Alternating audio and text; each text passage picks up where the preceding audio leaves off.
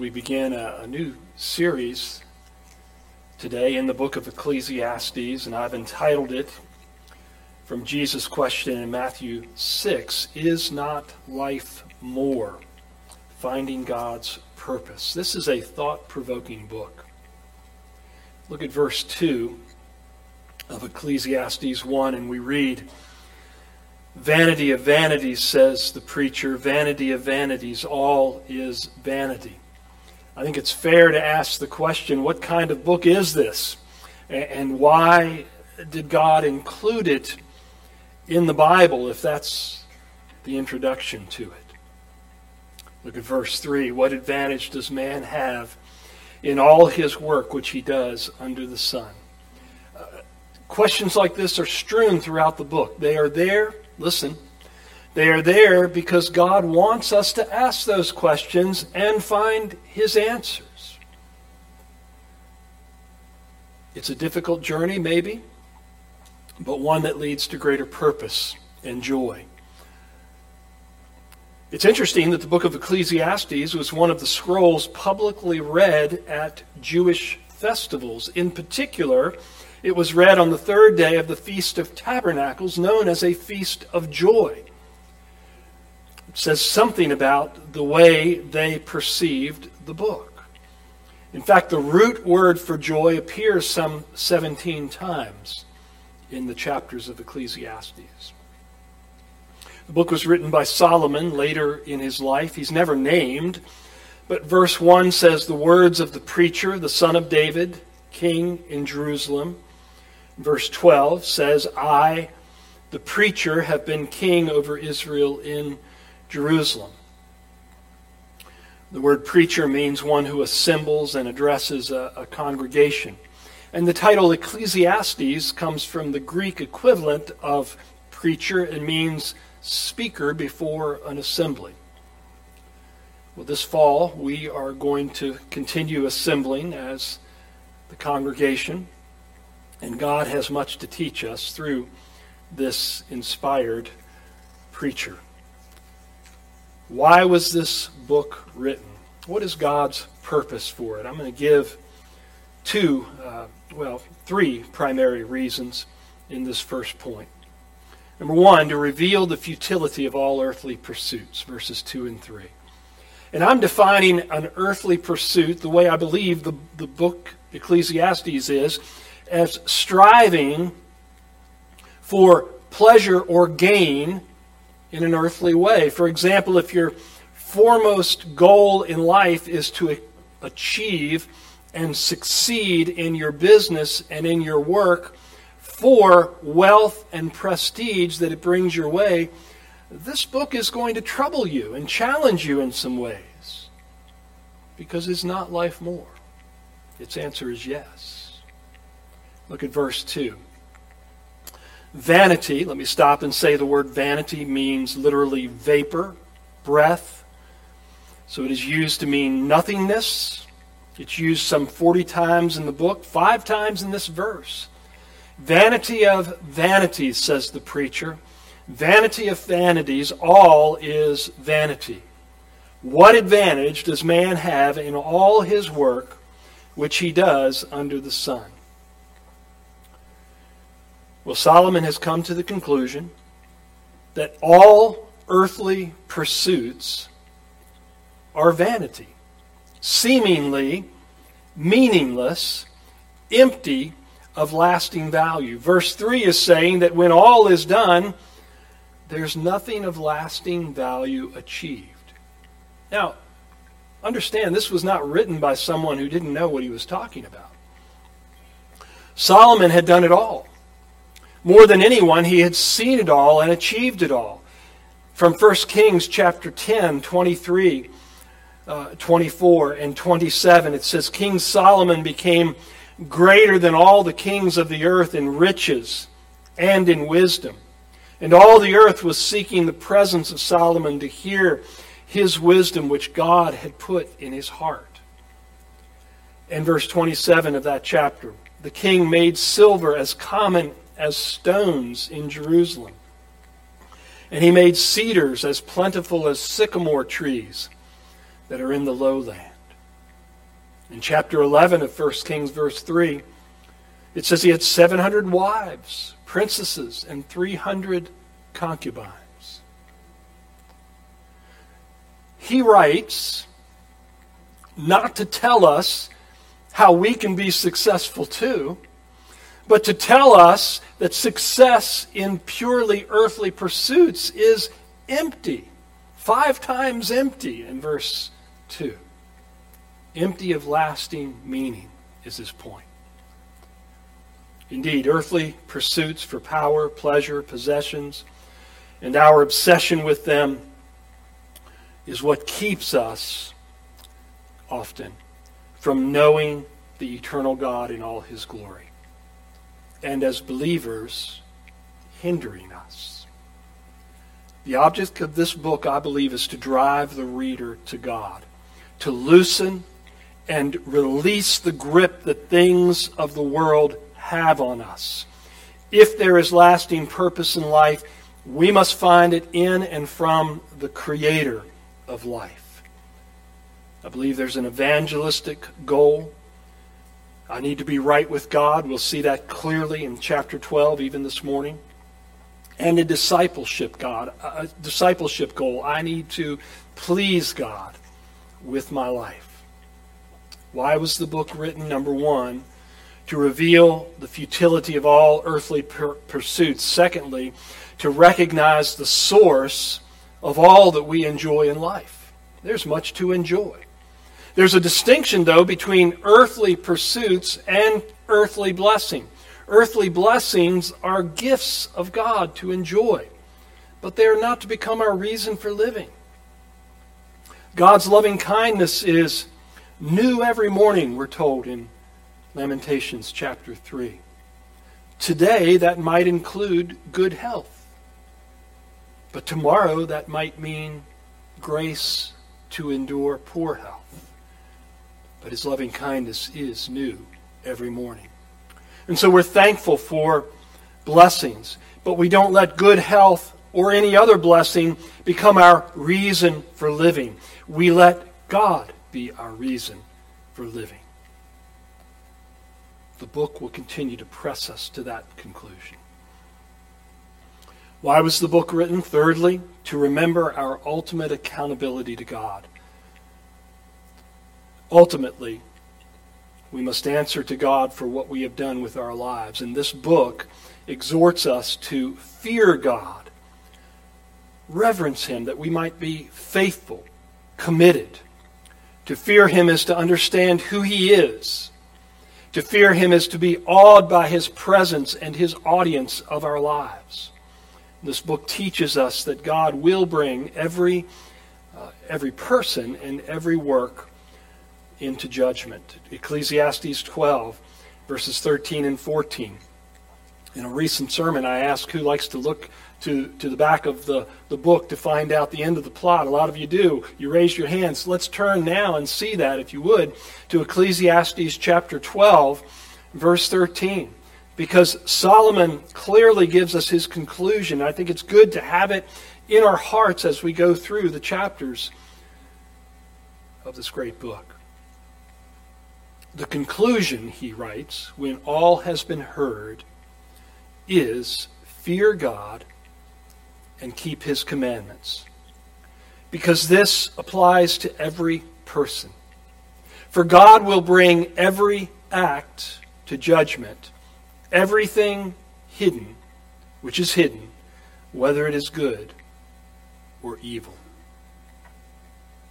This book applies to you. Just the word every in these 2 verses should convince you of that.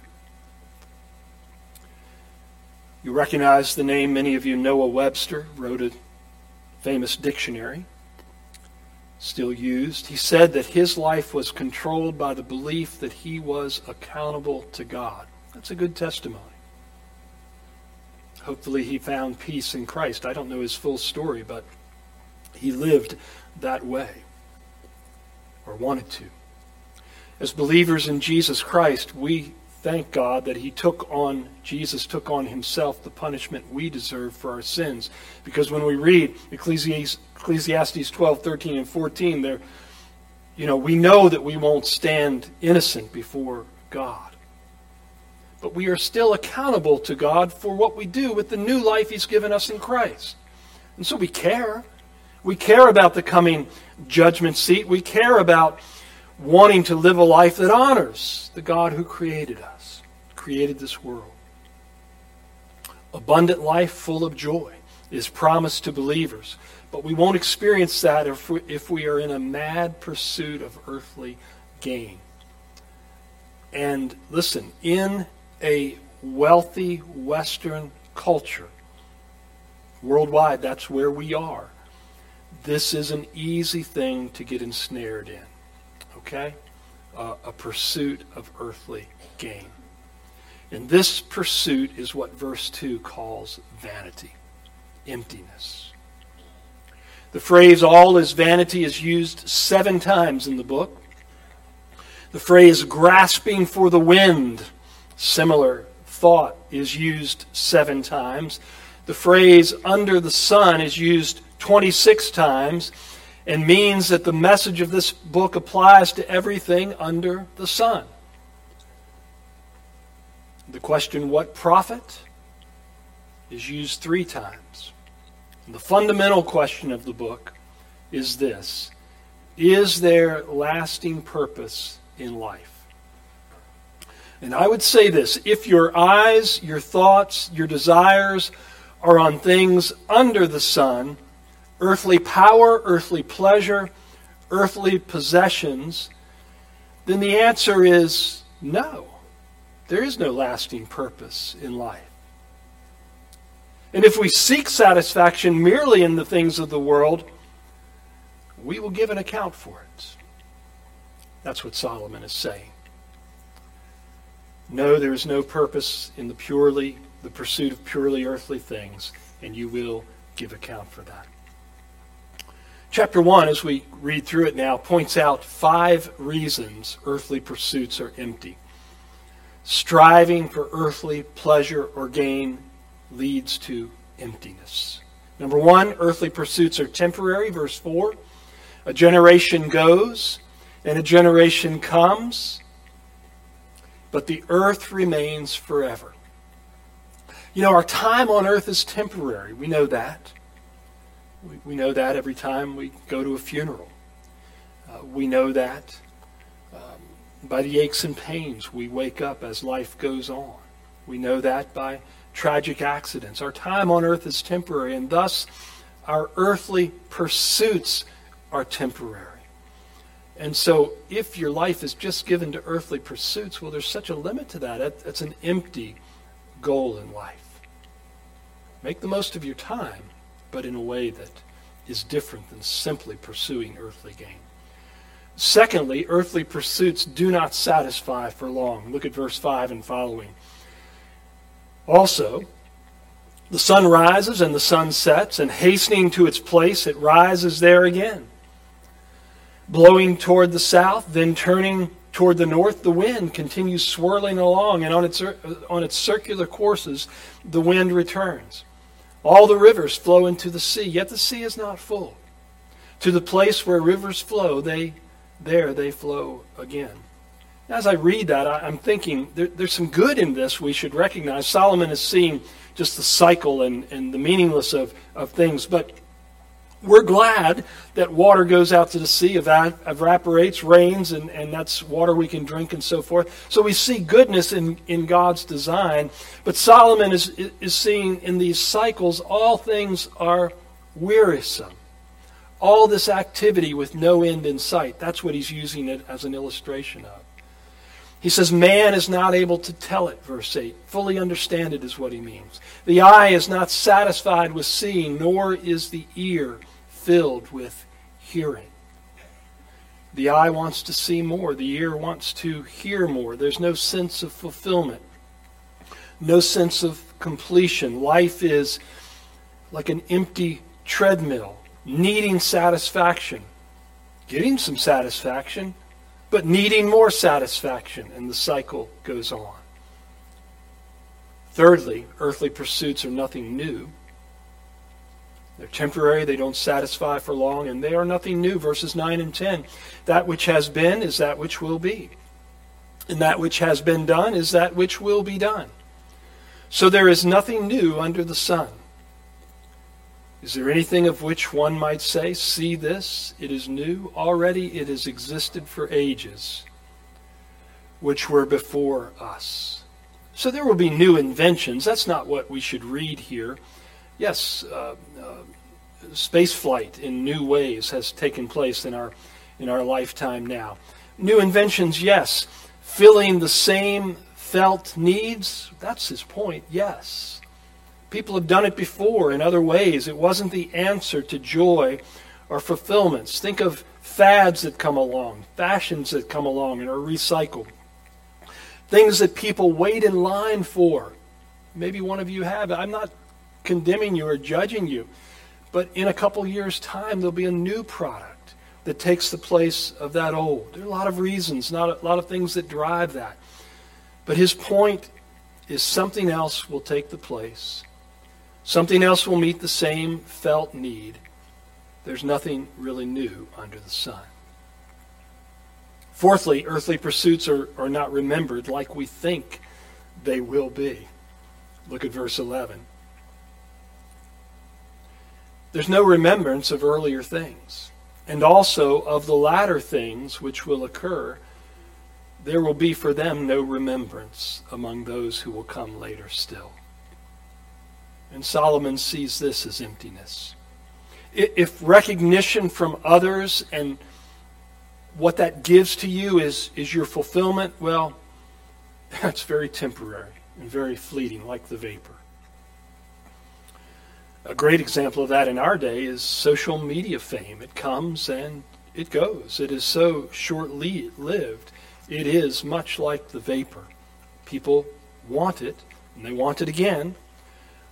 But just like possessions, it might be fulfilling, but it is a short-lived fulfillment.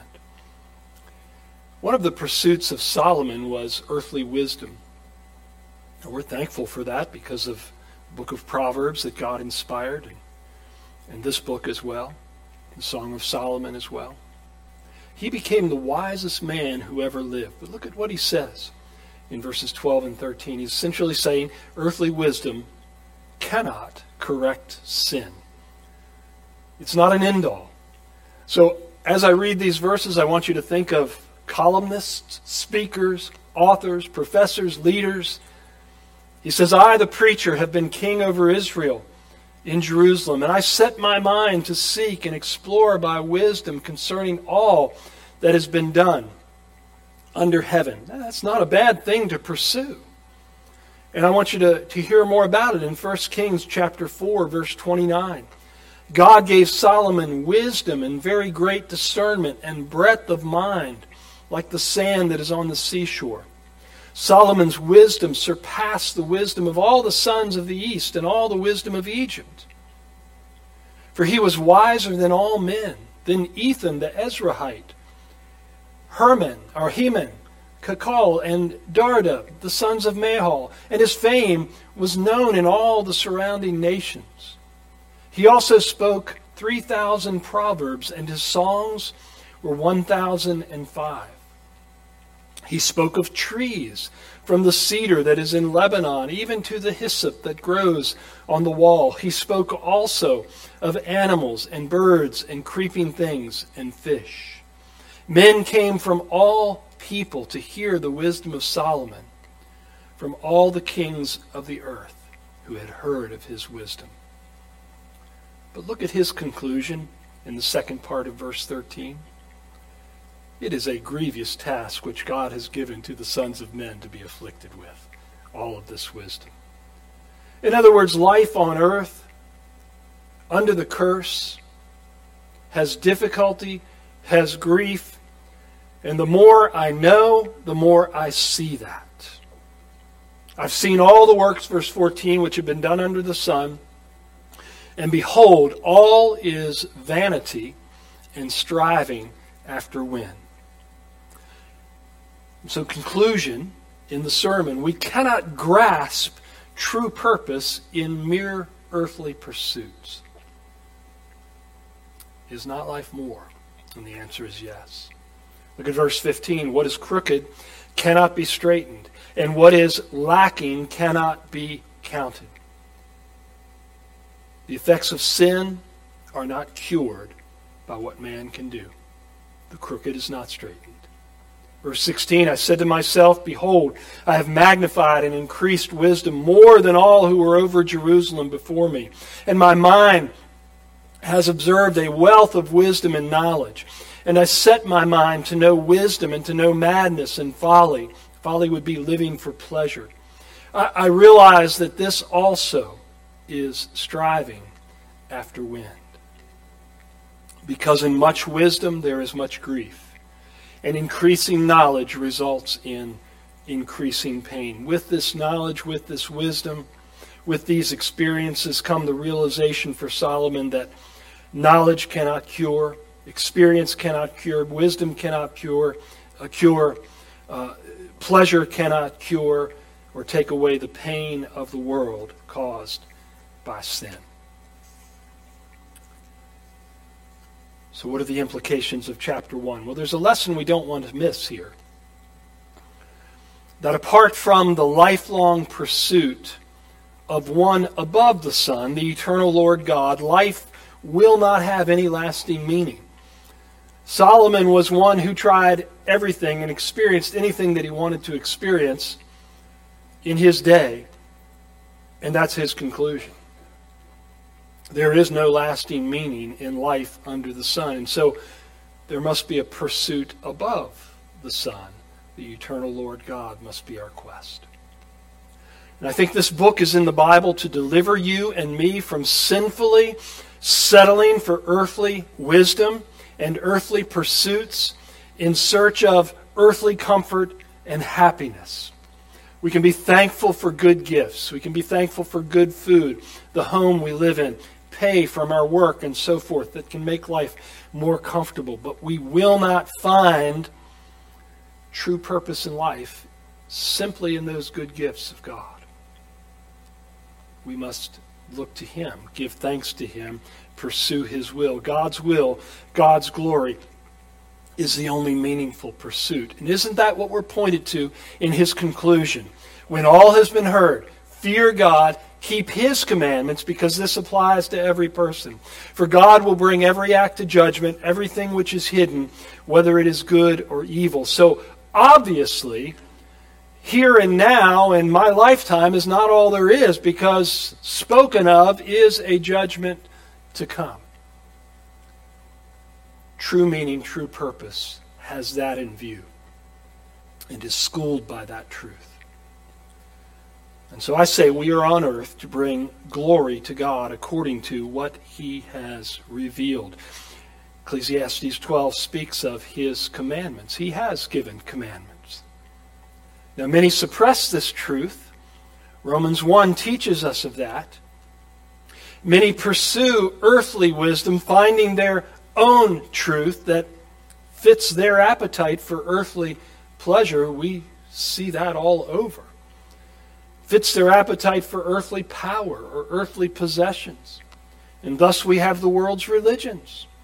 And thus we have ideologies for governing power designed by those who want to have the power, often. And thus we have the rhetoric of abortion rights, and safe sex, and LGBTQ, etc., etc. These are empty, sinful pursuits for power, possessions, and pleasure. These are efforts to find meaning and purpose under the sun, apart from God, who has revealed Himself in the Bible and through Jesus. And God commands us through this book to look to Him for meaning and purpose. He's not against power. He's not against possessions. He's not against pleasure. He wants you to see such in relation to Him. You know, the key event in history that we should always remember is the resurrection of Christ because that points us to the truth of Christianity, points us to Jesus, certainly, and to Christianity, and that is where we must find our path moving for fulfillment. Now, Satan will distract you toward the things that are under the sun, but listen, Jesus said of him, and I believe Jesus rose from the dead, and so I'm going to put weight on his words in John 10:10. They are truth. He says, the thief, Satan, comes only to steal and kill and destroy. I came that they may have life and have it abundantly. Ecclesiastes is a book that points you to abundant life, away from earthly pursuits in and of themselves, to abundant life. Jesus said in John, prayed in John 17, verse 3, this is eternal life, that they may know you, the only true God, and Jesus Christ, whom you have sent. So ultimately, looking at the book of Ecclesiastes through the lens of all of God's Word, we say Ecclesiastes is a book in the Bible, and it's in the Bible to lead us to Jesus Christ. Look at verse 10. Is there anything of which one might say, see this, it is new? And I say one day, yes. A new heaven and a new earth where righteousness dwells, where Christ reigns visibly. So I think verse 10 points us to that time when, yes, things will be made new. After the accountability of judgment to God, and a new heaven and a new earth are formed where righteousness dwells. Look at verse 15. I think we're pointed to Christ here as well. What is crooked cannot be straightened. What is lacking cannot be counted. No, not on our own. Man needs a Savior because of our crooked hearts. And God has given us a Savior, the Lord Jesus Christ. Look at verse 18. In much wisdom there is much grief, and increasing knowledge results in increasing pain. Yes, to know more, even to read more news stories in our day, or to listen to them. To know more is to see more of the corruption of sin. And for the believer heart, causes the prayer, come, Lord Jesus. Because of the grief, the pain. Come, Lord Jesus. Tonight we're going to look at Paul's testimony of seeing the vanity of his life as a Pharisee, what he had pursued so fervently and then realized was empty, and him finding true value in knowing and seeking the will of Christ. And so we will continue to apply this to our lives this evening. Let's pray together. Well, Father, we thank you for this book in the Bible. Help me to be faithful to the text, be faithful to the context, both of how you were teaching Solomon, and then how we are to see this as ones who know Christ. And Father, may it be a time of leaving behind things that ought to be left behind, and pursuing things that honor our Lord and Savior, Jesus Christ. I pray this morning that you would penetrate the hearts of each person, help them to begin evaluating what is merely an earthly pursuit and what is a pursuit that can bring glory and honor to you. Help us to feel the weight of the judgment to come. If we are believers, thanking you that what we celebrate in a few minutes is what covered our sin for eternity. Thank you. But feeling the weight of wanting to live for something more, wanting to live for your glory, I pray that you would teach us that in our time together studying this book. In Jesus' name we pray. Amen.